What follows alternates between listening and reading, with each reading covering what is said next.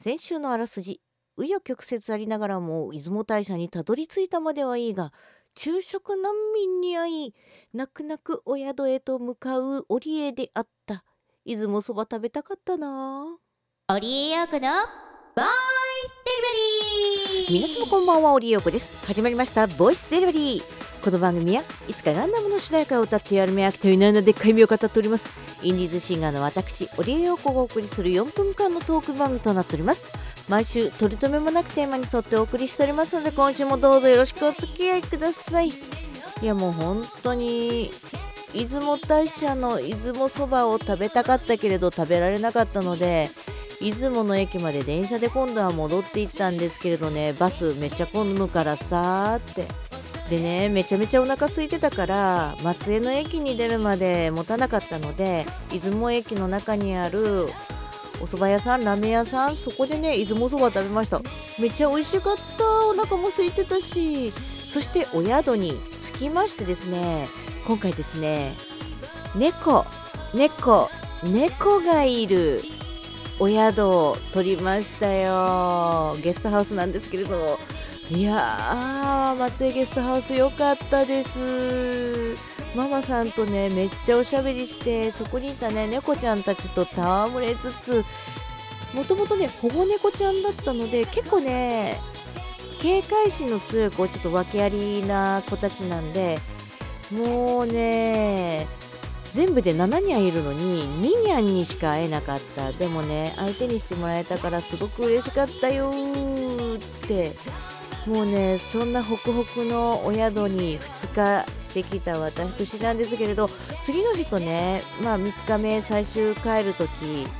この2日間で当初の目的ですよ。鷹の爪団の吉田くん NFT を進化させるということで2日目はですねレンタカーをしまして行ってまいりました。雲南市。いやもう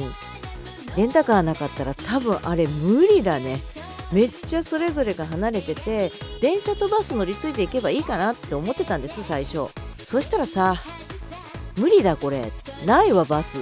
電車である程度のとこまで行けるけどそこからどんなに頑張ったって車いるわと思ってもう松江のね駅そばにあるレンタカー屋さんでレンタカーして行きました。でどうせ行くだったら道中ねいろんな神社ありますので私行くよ神社へって。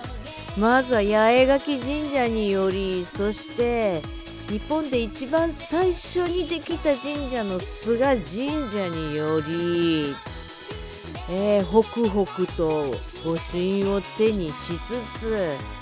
5箇所の NFT 進化をする観光地を巡ってまいりました。巡ってきたのは道の駅オロチの里国民宿舎青蘭荘